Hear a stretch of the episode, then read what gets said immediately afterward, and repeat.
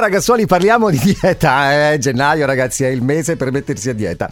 Allora, esistono 5 alimenti che andrebbero eliminati da ogni dieta e l'affermazione arriva dal biologo David Sinclair, famoso ricercatore di Harvard, che così facendo, lui dice, ho ritardato la mia età biologica di 30 anni.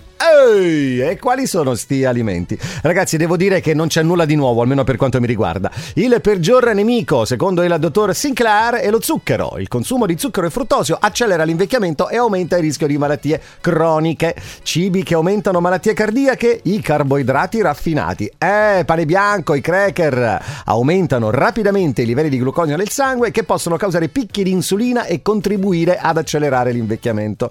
Anche la carne e i latticini sono altri alimenti da evitare, meglio concentrarsi sugli alimenti di origine vegetale. Sono assolutamente d'accordo. Invece delle proteine animali si possono includere nella propria dieta più legumi, noci, semi, fonti di proteine vegetali come tofu, tempeh e quinoa. No agli additivi. Il biologo infatti consiglia anche di evitare gli alimenti ultraprocessati e quelli che contengono additivi, conservanti, aromi artificiali. Mia piccola parentesi personalissima è del vostro Gomez che ama tanto mangiare. Quando andiamo a fare la spesa tutti prendiamo l'abitudine di girare le confezioni che compriamo e cominciare a leggere gli ingredienti. Se ci sono troppe e di qua, di là, additivo, cose strane, acidi, cose, evitiamo, raga. Meno ingredienti ci sono nei prodotti che compriamo e meglio è.